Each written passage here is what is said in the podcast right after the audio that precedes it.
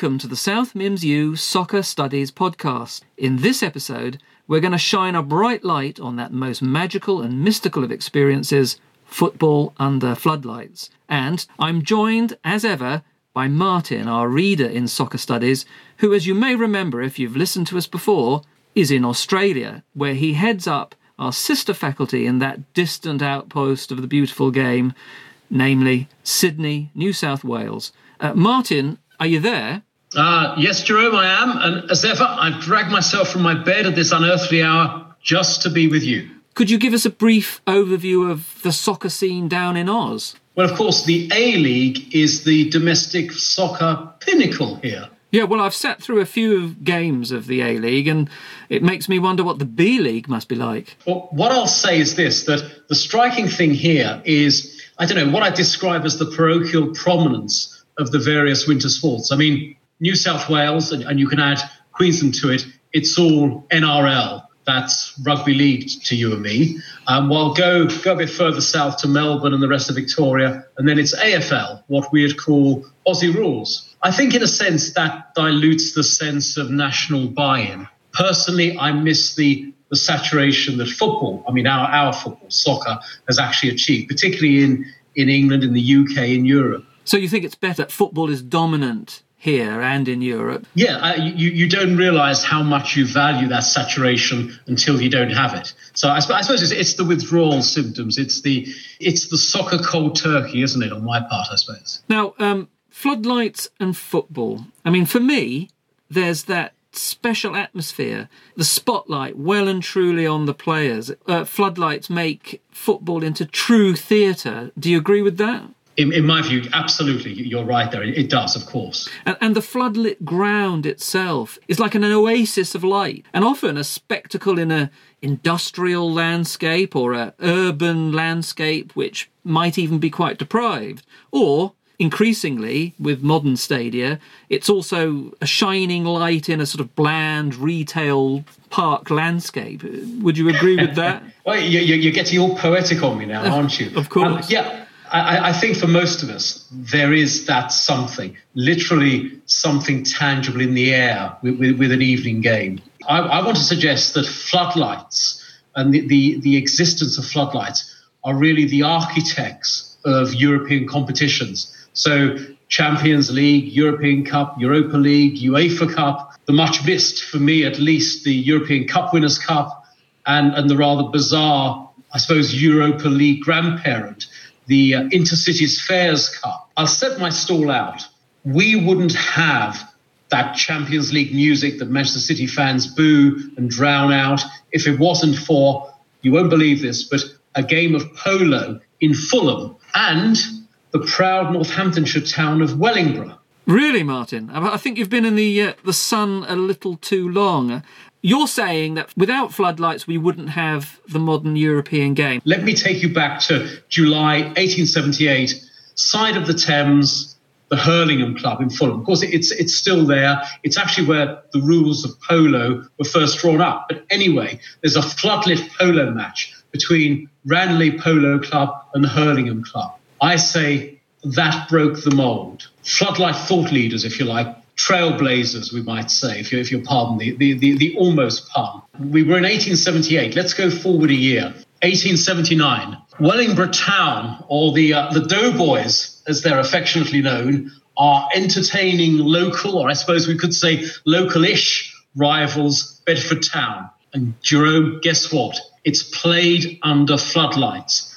When I say floodlights, lights and generators at either end of the pitch. And I say that the Doughboys are to European competition, frankly, what Alexander Fleming was to penicillin. They laid the foundations, I would almost say discovered floodlights, but of course others had to perfect them. So you're going to have to give us a little bit more than that, because, all right, fine, first game played under lights. How does that make your theory actually work? Let's fast forward. Wet Monday night, 13th of December, 1954. Think of it. Rationing's finally come to an end. We're in the Black Country. and the factories have been pumping out smoke all day. It's Monday evening. We're wet and we're cold. We're huddled against the elements. And, Jerome, we're off to Molyneux. You're an actual poet, Martin. Ah, you're too kind. Thank you. Well, we're going to see the mighty Wolves, the Wolves of Stan Cullis. Billy Wright's the captain, but it's no ordinary night.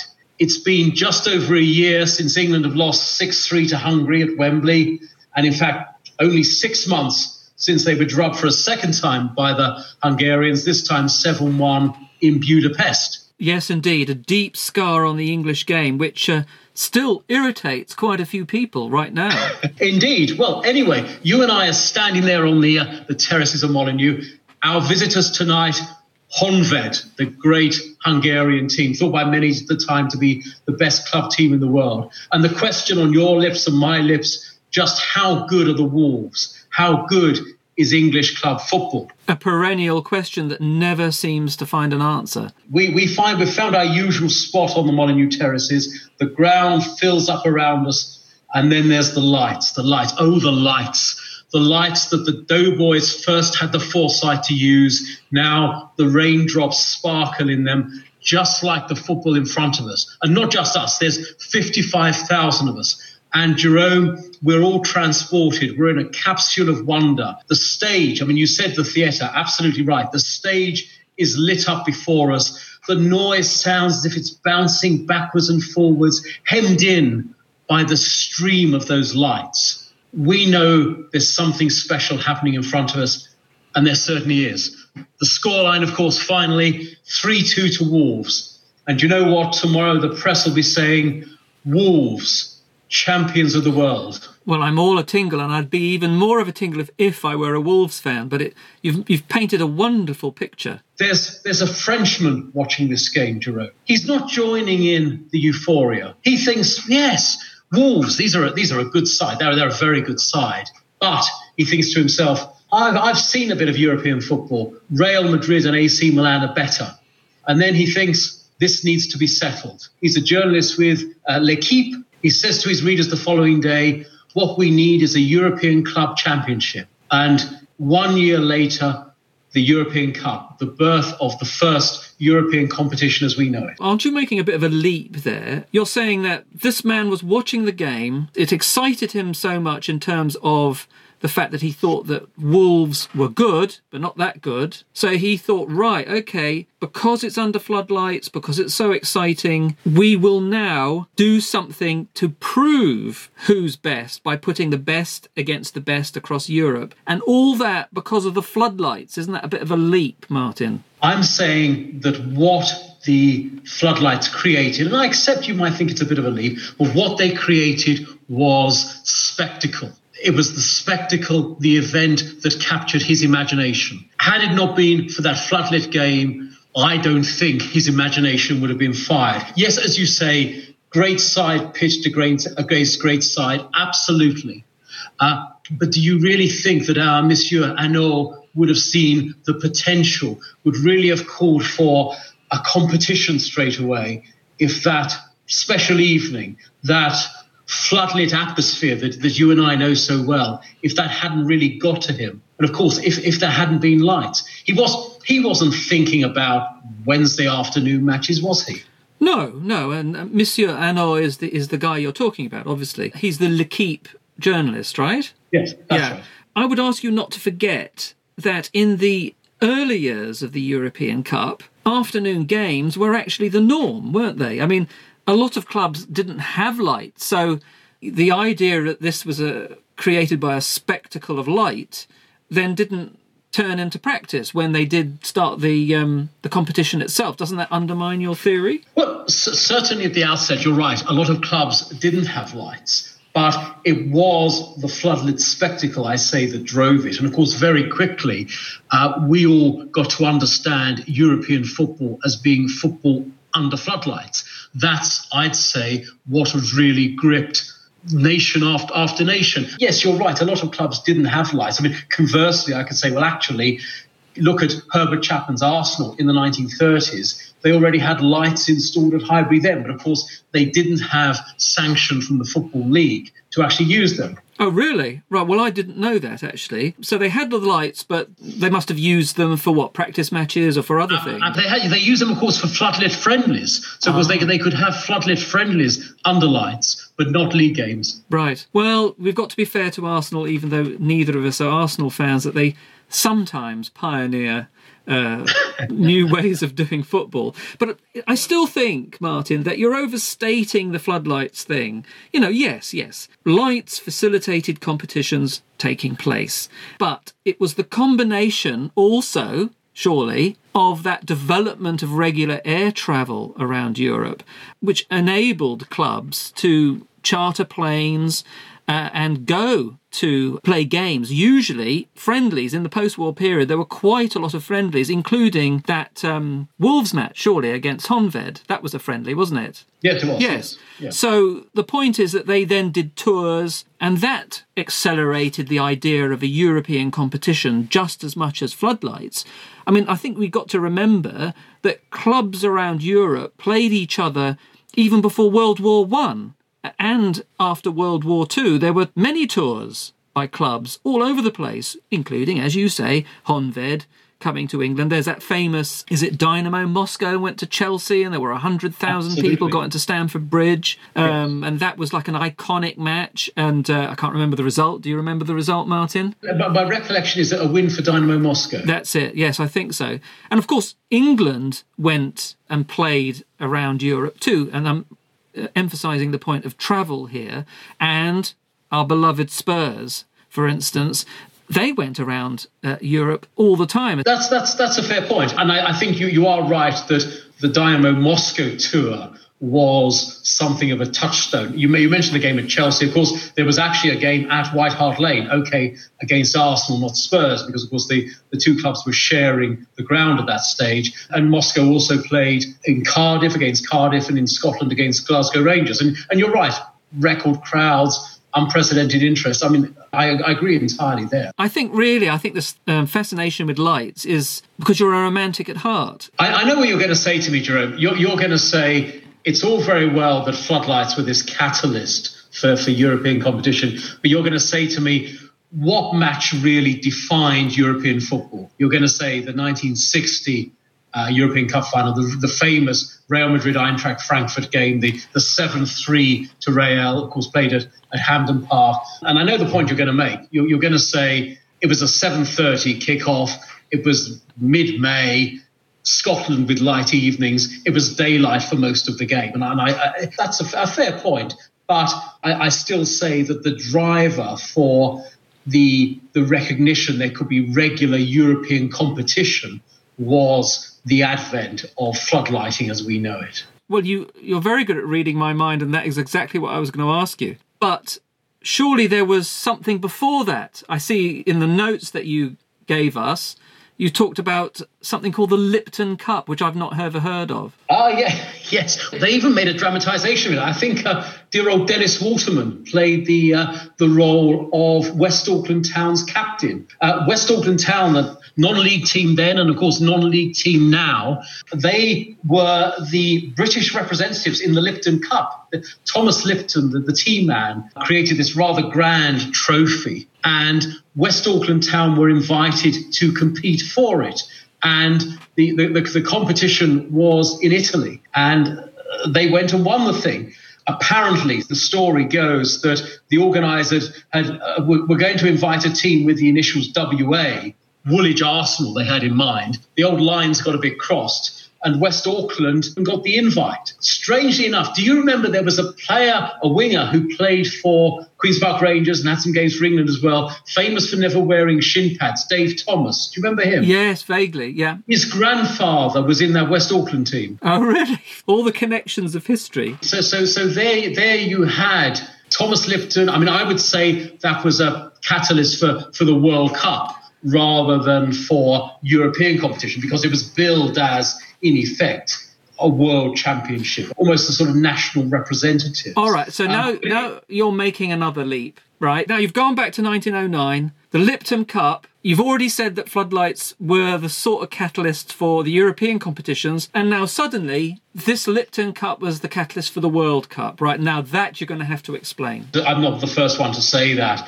In fact, it's often been referred to informally as the first World Cup. There's something to that. I suppose it got the idea of competitions across countries, international in the true sense of the word. And let's face it, a great bit of branding for Thomas Lipton. So there you had literally the tea cup. And just think of it, we had to wait about another 70 years for the milk cup. So we had our tea for a long time, but no milk in it. Right. The milk cup, which probably still exists in terms of the, whatever it's called now, Carabao Cup. Well, no, it's the League Cup. It's the League Cup. Yeah, the first milk cup was actually our Spurs final in 1982 against Liverpool, where, of course, we were leading till a few minutes from the end. They equalised, and then Liverpool ended up winning 3-1 in extra time. Oh, right. Not that I'm bitter, you understand. No. I refuse to go back to painful memories. We understand now that floodlights have changed the game. They changed the game quite radically. They've given us the game that we love now, because we all love a floodlit game. We like watching them on TV, but going to them, there's something magical about that, isn't there? The glow of the stadium and the night sky, and now, especially with the new Spurs stadium, with the blue and the sort of changing lights around it. I went to the Bayern Munich stadium, and the sort of way it sort of pulses red and orange and yellow. That's right. Is amazing. So are floodlit games materially different to daytime games? I think they are. One thing I would say, though, is I think the real magic was walking up to a ground for an evening game and actually seeing the illuminated floodlight pylons as they peered in your eyesight, perhaps a quarter of a mile or half a mile from the ground, perhaps caught between terraces of houses. With modern stadium, you mentioned the new Spurs ground, you mentioned the Allianz Arena in Munich. Fantastic. But to me, pylons are much missed and much lamented. But there is a difference. I mean, let's face it, the grass is always greener, quite literally, isn't it, on floodlit games. Even the shirts have a peculiar hue. And of course, the other strange little trick played on the eyes was that, go back to the days of terracing, and in a floodlit game, if there were some gaps in the terraces, if there was a crowd that wasn't quite as tightly packed in as usual, very often you couldn't make that out. Actually, floodlights would very often make standing crowds on terraces, look bigger than they actually were. I mean, my first experience of a floodlit game was actually at Fulham, because I grew up near there. And you say it made the grass look greener. This was quite a long time ago in the 70s, and it made the mud look muddier. There was something magical. You're right. The crowd seemed to be bigger, and Craven Cottage didn't look as dilapidated as it used to be, and the sound was louder. The light must do something to the sound in a floodlit game. There seems to be more magic. There seems to be more grit, almost, from the players. You sort of see the reflection of their sweat, even from the terraces sometimes. And that makes it more of a physical game, I think. And I do believe that people chant more intently, there's more rivalry, and the result is more glorious or more ignominious, depending on what happens. And that is down to that spectacle, the idea of spectacle, which is linked to lights, which is something theatrical and is something that even goes back into Greek theatre, where they did used to try and put flames around the arena to have nighttime, almost sort of religious experiences, but through drama. And I think football with lights almost is akin to that. Or am I going too far, Martin? No. I think in a sense you're right. We equate the floodlit spectacle with theatre. It's vision-like, isn't it? And I think you're right. It's almost religious, because when you think of religious visitations, for instance, they tend to be, or imagined to be, in a shaft of light or in a golden glow. And that's what you get with floodlights, isn't it? If, as philosophers like you say, football really is life in microcosm, it always gets trotted. Well, you always trot that out.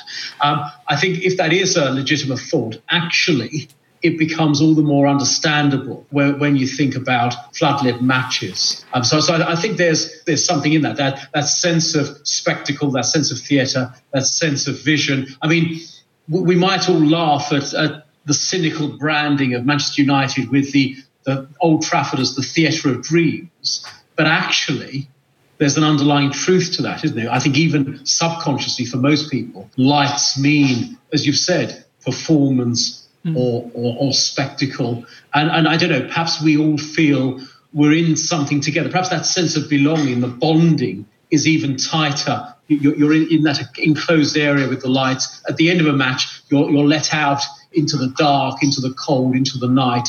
That sense of belonging suddenly dissipates. So I think that's absolutely right. And I think also, inevitably, as football experiences go on, so we equate memorable occasions we've experienced under the lights, because, let's face it, cup replays, for instance, I know becoming a thing of the past, but the magic of cup replays, they tended to be floodlit games. I mean, if I think back to memorable games that I've been at that have been floodlit, I mean, one that comes to mind that might surprise you, you mentioned Fulham. One I particularly remember was the night before the cup final, 1974, Friday night, Leyton Orient, well, just Orient as they were called at that particular time in their history. They had to win at home to Aston Villa to get promotion to the old First Division from the old Second Division. And that was season 73-74, so it was the season of power cuts, 3-day weeks, industrial disputes, etc. But this was a floodlit game that I was at on the night before the Liverpool-Newcastle Cup final. And sadly, Orient only drew 1-1.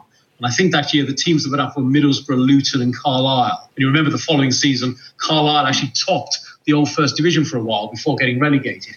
Anyway, at Brisbane Road, as it was then called, before it became the Matchroom Stadium, etc., etc., that night there was 29,000 plus packed into Brisbane Road under lights. And that was, although as if not an Orient supporter, at least someone with a bit of their heart belonging to Orient, that was a disappointing result, but a memorable experience. And I think back to being at the UEFA Cup finals, for instance, that we've been in as Spurs, the first one against Wolves, even the Feyenoord one we lost. And then, of course, Tony Parks and his penalty save in the 84 final. So I think of all that under lights. And of course, even being at last year, the two incredible games, the Champions League quarterfinal at the Etihad against City, and then, of course, being at the Amsterdam Arena for what was really, I suppose, in truth, our true Champions League final, yeah, when we, of course, turned it around against Ajax. All, of course, events under lights. So that's the self-perpetuating attraction, I suppose, for me, you know, and that's something that's stretched across all my 50, what's now 50 plus years of actually going to... Please don't admit to your age. I've been telling people you're 30. I think we've established that floodlights are special. They did drive the game of football into the modern era, and we do think that games under the lights are ones that are perhaps more memorable than those that are not. Well, thank you very much, Martin, and thank you. Thank you, dear listener, for spending some time at the fringes of soccer and sports academia. I hope we've added to your enjoyment of the beautiful game. And after this podcast, I hope you think that the game is as brainy as it is brawny, which is my little line. Did you like that, Martin? Oh, Jerome, you've got away with words. I'm, as always, I'm impressed. Thank you very much. Well, check out our other episodes from the Soccer Studies faculty, and there are also lots of other departments at South Mims University where we study some very, very strange subjects, which I hope you'll like. So thank you very much for listening, and keep the faith.